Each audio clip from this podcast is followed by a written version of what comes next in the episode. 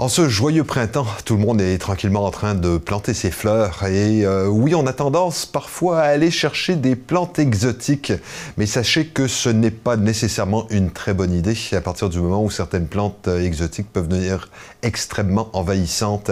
Autre sujet euh, dans le domaine, eh bien, sachez entre autres que couper sa pelouse euh, trop tôt, euh, ne pas laisser la chance à ces fameux pissenlits de se pointer le nez, ça non plus, c'est pas une bonne idée. Ça fait qu'on en a discuté avec euh, Claude Drolet, qui est chargé de projet à Conservation de la Nature Canada, et vous allez voir, il faut vraiment avoir du respect pour ces pissenlits. Tout d'abord, bonjour Monsieur Drolet. Vous êtes donc euh, chargé de projet à Conservation de la Nature euh, Canada et en ce joyeux printemps 2021, euh, Conservation de la Nature Canada a un certain nombre de, de conseils à donner à la population, tant au niveau des plantes, parce qu'on est tous en train de préparer nos semis, n'est-ce pas, si c'est pas déjà fait, et ainsi qu'au niveau de la tonte de pelouse. J'aimerais commencer par le premier sujet, c'est-à-dire au niveau, au niveau des différentes plantes qu'on a tendance à vouloir euh, planter dans nos, euh, dans nos jardins euh, en prévision de, de, de, de l'été. vous dites que hmm, y aller avec des plantes indigènes, c'est probablement mieux que d'y aller avec des plantes exotiques. Est-ce que vous pourriez m'expliquer un petit peu pourquoi? Oui, ben, tout d'abord, euh, nous, chez Conservation de la Nature Canada, euh, on protège des milieux naturels euh, à perpétuité pour justement protéger la biodiversité. Donc, c'est pour ça que nous, on incite les citoyens à, nous aider à protéger cette biodiversité-là en faisant des petites actions améliorent la biodiversité chez eux et qui auront moins d'impact sur, sur nos milieux naturels protégés. Donc, la première chose, en plantant des espèces indigènes euh, dans nos aménagements paysagers, euh, sur nos terrains, ça, va faciliter. Euh, ben, d'une première chose, ces, plantes indigènes-là ont évolué avec les insectes les insectes et l'écosystème Québec. Donc, euh, ils vont être soit plus adaptés, aussi euh, avec les pollinisateurs. Les pollinisateurs sont adaptés à ces espèces-là. Donc, euh, ça va répondre à un certain besoin au niveau des insectes et des animaux du Québec. Et en même temps, ça va, ils vont avoir plus de chances de, bien s'implanter chez, nous, étant donné qu'ils sont adaptés au climat du Québec. Tandis que les espèces exotiques, certaines vont bien s'implanter et d'autres même très bien s'implanter, ils vont devenir envahissantes. Donc, euh, c'est ce qu'on euh, ce qu'on essaie d'éviter de notre côté là. C'est les espèces exotiques envahissantes. Donc, c'est des espèces qui sont plantées dans les aménagements paysagers et qui finissent par en sortir, soit par les graines qui sont propagées par les oiseaux, soit par les rhizomes où ils vont euh, se propager à l'intérieur du sol, ils vont sortir de votre terrain, aller s'installer en périphérie, dans des milieux qui peuvent être naturels ou encore chez des voisins.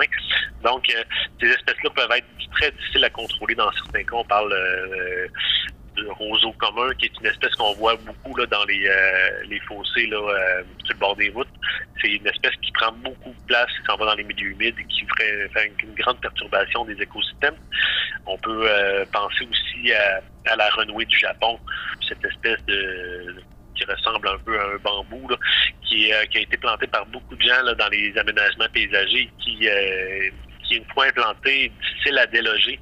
Donc, ça peut avoir même un impact là, au niveau de, euh, des, fondations des maisons parce que ces plantes-là vont, euh, vont jusqu'à percer le béton, et passer au travers de l'asphalte. C'est vraiment des espèces qui sont très, très euh, agressives au niveau de au niveau des terrains, tandis que d'autres vont, vont avoir un impact majeur sur les écosystèmes. On parle, par exemple, des nerfs bruns, le nerf ou bourdaine, qui sont deux espèces d'arbustes qui, qui s'installent vraiment très, très rapidement dans les milieux euh, naturels. Euh, dans certains cas, il peut y avoir aussi plein d'autres espèces, que ce soit de, l'herbe au goûteux, là, le, les de podagraire, ou euh, la lierre officinale, des espèces qui ont, eu certains attraits dans le passé pour les aménagements paysagers.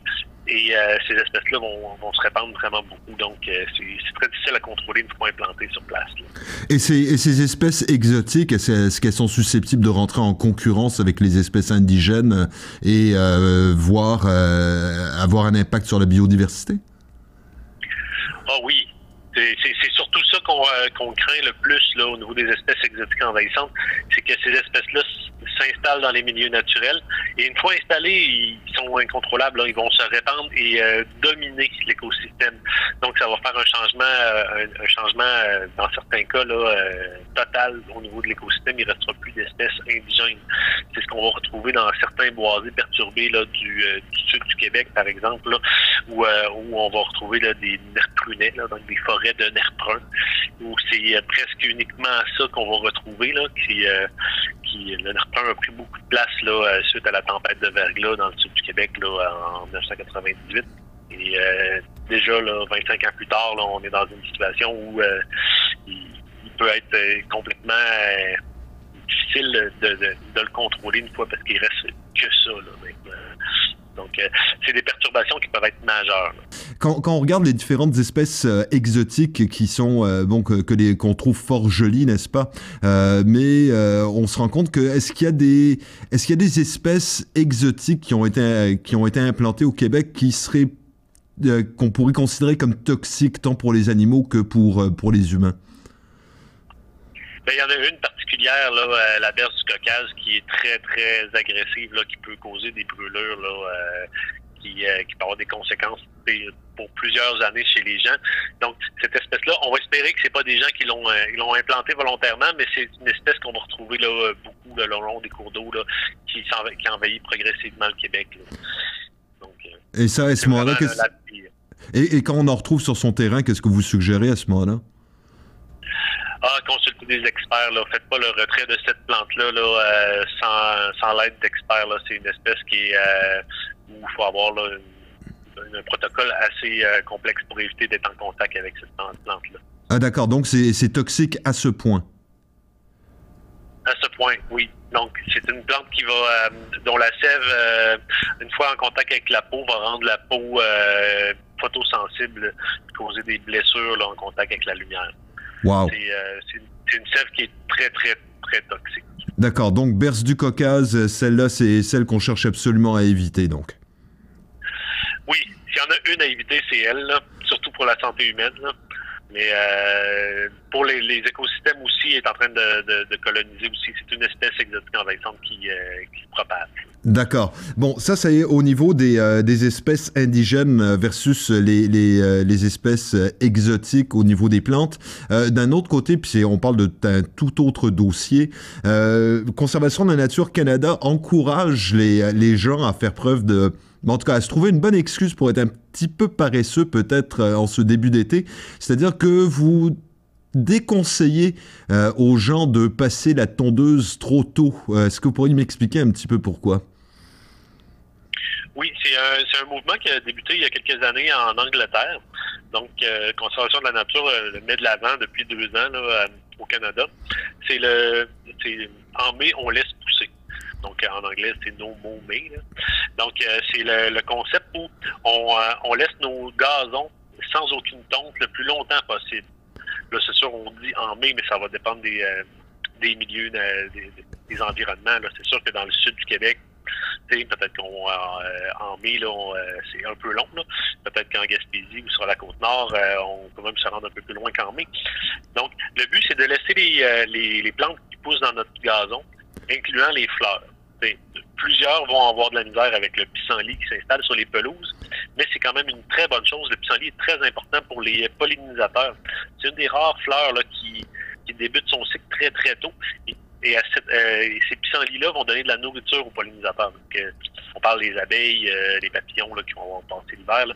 Donc, ils ont besoin d'aller butiner dans les fleurs pour aller chercher leur nourriture pas juste pour polliniser, là, ils vont aussi se nourrir dans les fleurs. Donc, ils ont besoin de cette source de nourriture-là très tôt en saison avant que le reste des fleurs se, mettent en branle et que tout sorte. Là, tant que les, euh, les arbres sont pas en fleurs, les lilas, les pommiers, euh, tant que les aménagements paysagers, il n'y a pas de fleurs de présent, on essaie de garder le plus longtemps possible des pissenlits pour faire cette transition-là entre la fonte des neiges et le moment où il va y avoir des fleurs pour tout le restant de l'été. Là, euh, en alternance, selon les espèces. Donc, euh, on garde la, première, le pissenlit, là, en place le plus longtemps possible. Ou d'autres espèces de fleurs qu'on peut retrouver dans notre gazon en début de saison. D'accord, donc ça, signifie qu'on ne touche pas au pissenlit, euh, et voire même, euh, on essaie même, bon, on dira peut-être pas les protéger en tant que tels, mais ça, ça, nous dit qu'il faudrait avoir un petit peu plus de respect justement pour ces fameux pissenlits qu'on cherche tant à se débarrasser. C'est étonnant euh, comment la, conscience collective est en train de changer sur la, vision sur le pissenlit. Mais euh, de ce mal-aimé, euh, on, en comprend beaucoup plus et on, on doit maintenant le protéger justement pour protéger nos, espèces de pollinisateurs. Donc ces insectes qui sont malmenés aussi dans les dans les terres agricoles avec les, les insecticides qui sont épandus. Donc on, on a on a plusieurs menaces sur ces, pollinisateurs-là et une des actions qu'on peut faire facilement, c'est de justement retarder notre tonte et même tout au long de l'été, de tondre à intervalles plus larges. Donc, on laisse quelques semaines, jusqu'à quatre semaines, on peut laisser entre les tontes. Ça permet de, ça permet à, notre biodiversité sur notre terrain de, faire son cycle, euh, les fleurs de sortir et de justement de servir de, nourriture aux pollinisateurs. Donc, c'est un, un plus pour la biodiversité de, prendre son temps. D'accord, et ça, ça signifie donc, euh, si on laisse les pollinisateurs, ça signifie qu'on aurait également plus d'oiseaux et ainsi de suite? Oui, c'est sûr que là, les pollinisateurs, euh, de un, ils vont nous servir euh, pour pour euh, polliniser nos jardins, nos plants de tomates, euh, les fleurs ont besoin d'abeilles ou d'autres pollinisateurs pour euh, pour les féconder, pour avoir une plus grande production. Donc, ces pollinisateurs-là, ils vont nous servir tout au long de l'été. Donc, on doit les, en les protégeant au printemps tôt, ben, on va les avoir pour nous aider pour nos jardins. Puis en plus, ben, les, les hirondelles, les autres insectivores qui, qui sont des oiseaux qui vont capter les, les, ces pollinisateurs-là en vol, on, vont avoir besoin de sources de nourriture. Donc, en les protégeant avec nos fleurs, ben, on augmente les populations d'insectes volants. Ça va aider aussi les, euh, euh, les, hirondelles. Parce que si on installe un nichoir à hirondelles dans le fond de notre cour, on, peut s'imaginer quand on, veut les attirer, ben, ça, ça serait bien de protéger l'écosystème pour que leur nourriture soit présente aussi.